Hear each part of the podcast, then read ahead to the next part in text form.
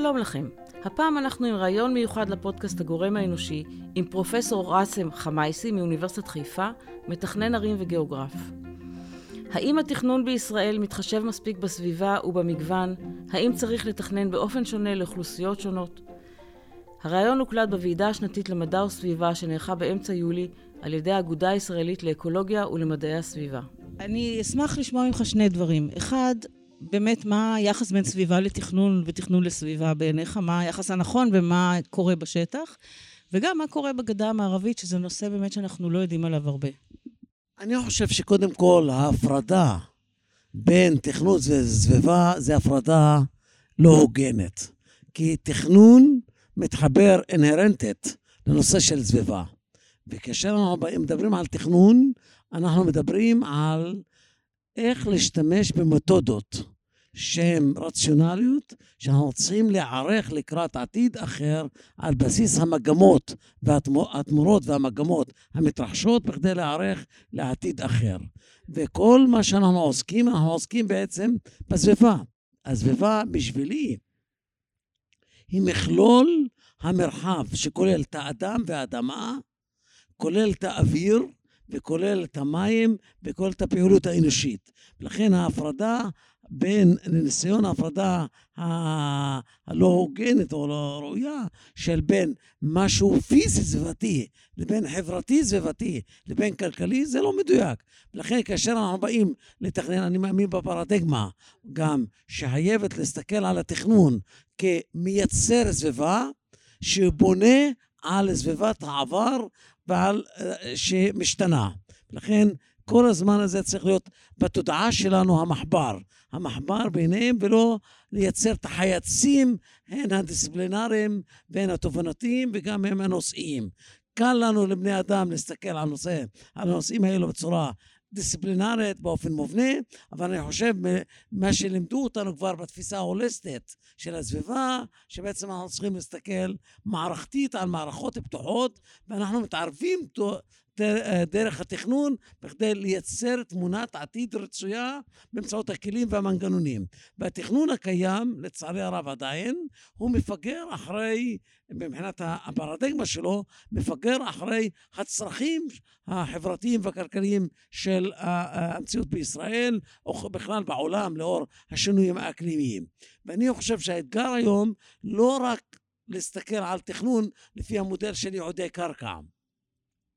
אלא צריך לעבור לניהול המרחב, לניהול הפיתוח, לניהול הצמיחה, לניהול לפי קודם חכמים שהם עומדים באתגרים של הדלתא של השינוי, והדלתא של השינוי היא כל כך אה, אה, מהירה.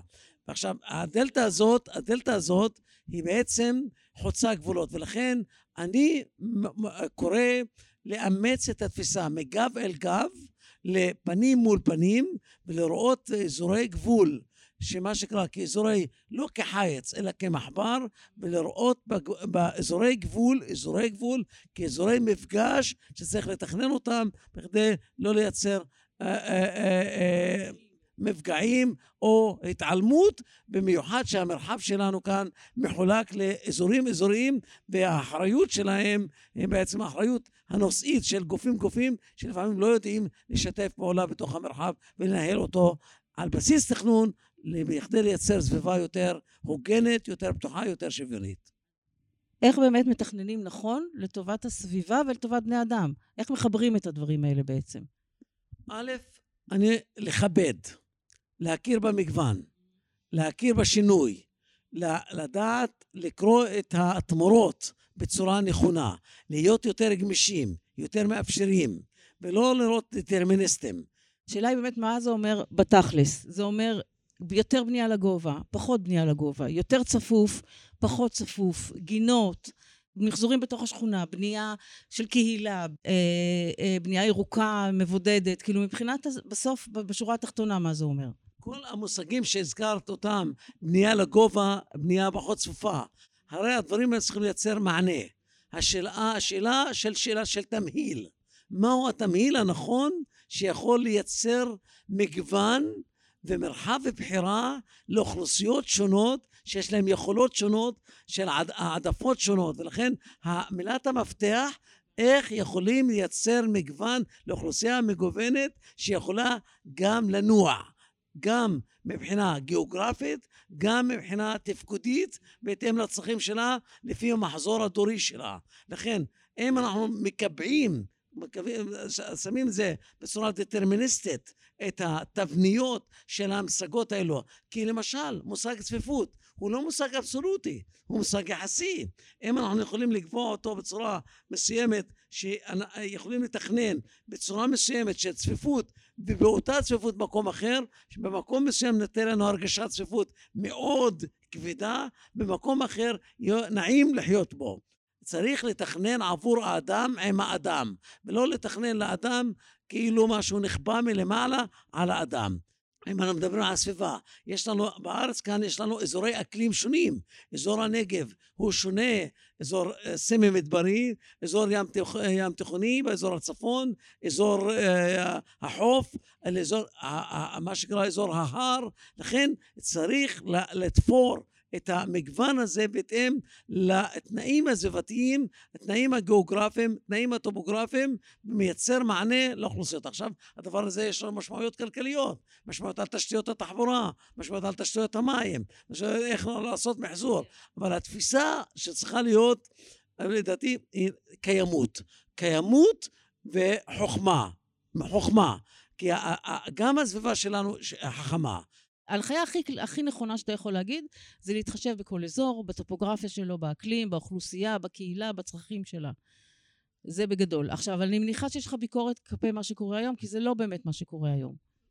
לצערי הרב, מה שקיים היום, יש משנה סדורה, פחות מתחשבת, לפעמים יש בה על אוכלוסיות מסוימות כמו האוכלוסייה הערבית, מלכתחילה יש פרדיגמה מסוימת שהיא מתכוונת להנדס אותם לפי רצונות של קובעי המדיניות, שבמקרה רובם יהודיים, שחושבים כל הזמן בתפיסה הגיאוגרפית, הטריטוריאלית. זאת אומרת, יש להם כוונה לצמצם את המרחבים של האוכלוסייה הערבית ולהביא, להגביר את קצב השינוי שלה, שעדיין היא לא ערוכה לשינוי הזה,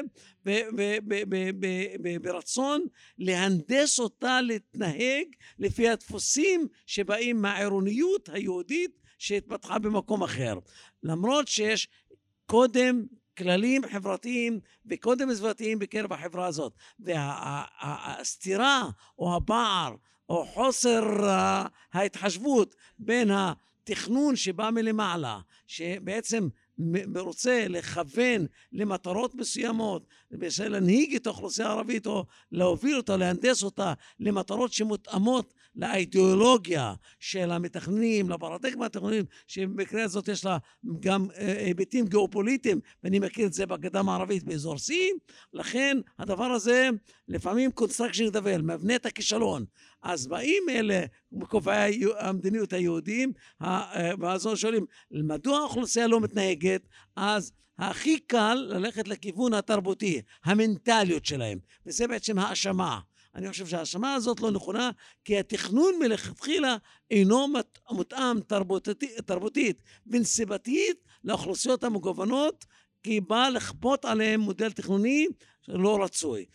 מצד שני הם צומחים באופן אורגני והצמחה באופן אורגני הזאת עדיין לא מקובלת על המדינה ואנחנו רואים את הקונפליקט הזה המובנה בקרב האוכלוסייה הבדואית בנגב. אנחנו רואים את זה בקונפליקט הכפרים הלא מוכרים אנחנו רואים את זה בקונפליקט של ההכרה של בנייה לא חוקית ואפילו מאשימים אותם שהם בעצם מאיימים על הסביבה, מאיימים על מדינת ישראל, זו הטענה הפרדיגמה הזאת, שהיא מדינה צפופה, מדינה קטנה, ולכן אנחנו לא נרשה לעצמנו. למרות שמדינת ישראל מקימה לה יישובים יהודיים חדשים בפריפריה. זאת אומרת, האי צדק המרחבי החלוקתי, הוא מתחיל בשפה, בשיח, ומקבל ביטוי בכלים התכנוניים או בכפייה התכנונית שכופים על מגזרי אוכלוסייה מסוימים ללא צדק ולא יצירת מענה תכנוני, והפרשנות הקלה ביותר היא בה הם ואנחנו. למרות שאפשר לייצר תכנון מתחשב עבור האוכלוסיות האלו, גם האוכלוסייה הערבית שהיא נמצאת חלק ממנה בנגב, חלק בגליל, חלק נושא האוכלוסייה העירונית, ואנחנו רואים את זה אפילו באוכלוסיות העירוניות הערביות שגרות כמו בלוד, ברמלה, ביפו ובחיפה, לא מפתחים להם מודלים תכנוניים או מייצרים מענה לצרכים התכנוניים שלהם ואז באים מאשימים אותם שהם לא מתנהגים לפי הקודם העירוניים המקובלים לפי המודל הישראלי היהודי הציוני. מה שאנחנו צריכים להגיע אליו זה לשיתוף פעולה הדוק בין uh, הצרכים של הקהילות הערביות שהמתכננים היהודים לא מודעים אליהם בכלל ולא מכירים בשונות שלהם בעצם. הם לא, הם לא מכירים בזה שפה אנחנו צריכים לעבוד אחרת. כי מדובר בחברה שונה. חלק מהמתכננים הם מגויסים למקבלי ההחלטות הפוליטיים. ולכן אני מניח שעמיתיי המתכננים הם מספיק יודעים לייצר מודלים תכנוניים מגוונים. השאלה האם זה מקובל על מוסדות התכנון? האם מוסדות התכנון הם ערוכים לקבל תכנון שונה שמתחשב לאוכלוסיות של מה שנקרא אוכלוסיות כפריות שעוברות תהליכי עיור, למה שנקרא אוכלוסיות מסורתיות באזורי הפריפריה. האיום הדמוגרפי הזה שתמיד יש לה בשיח שקראתי לו הדמוגרפוביה והפחד מהדמוגרפיה ערבית אז בעצם זה מייצר מודלים אני מאמין שכאן צריך לשנות פרדיגמה. פרדיגמה יותר מתחשבת, יותר מכירה בקונטקסט, היא בעצם קלצ'ר מותאמת תרבותית, מותאמת אינסיבתית לאזורים השונים, היא מייצרת מודל מכירה בהבדלים ובמגוון, כי הדבר הזה מייצר לנו במגוון המכבד או מכובד שמאפשר יצירת חברה שמשלימה ולא מועתקת לפי מודל אחד. ובנושא הסביבתי הדבר הזה עשוי לייצר לנו על, בתכ... על בסיס התכנון הזה סביבה יותר ידידותית, יותר נוחה, יותר מתחשבת, והכי חשוב שהאוכלוסייה משתייכת. השיוך היא כבר הופכת להיות שייכת לסביבה, הסביבה שלה. ואם היא הסביבה שלה, בעצם היא שומרת עליה והיא בונה אותה או מפתחת אותה.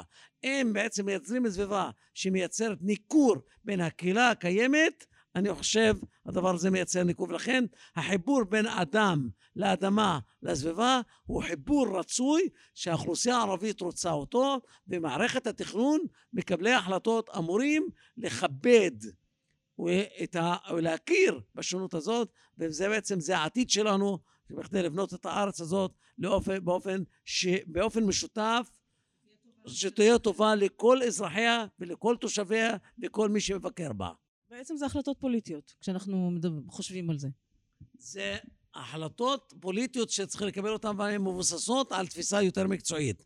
אנחנו בתנאים של שינוי אקלים, אנחנו בתנאים של גידול אוכלוסייה, מדינת ישראל כנראה תכוויל את עצמה ל-2065, יש בתוכה שונות מתמרכזת יותר, והשאלות הפוליטיות האלו הם בעצם צריכים החלטה פוליטית, אבל האחריות המקצועית שלנו, אנחנו כבעלי מקצוע, צריכים להציף אותם בפני מקבלי ההחלטות ולתת להם את המשמעויות, המשמעויות על החלטות פוליטיות שלפעמים באים מפרדיגמה אידיאולוגית, אבל הפרדיגמה האידיאולוגית הזאת צריך לשים אותה לצד כי הסוגיות סביבתיות הן חוצי גבולות. שהאוכלוסייה הערבית היא צריכה להיות והיא אמורה להיות ואני מביניה צריך להיות שותף אחראי על עיצוב המרחב ואי אפשר להמשיך להתמודד איתו או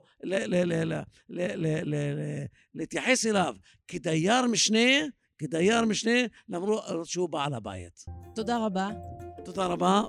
זה היה ראיון עם פרופסור ראסם חמייסי מאוניברסיטת חיפה, מתכנן ערים וגיאוגרף.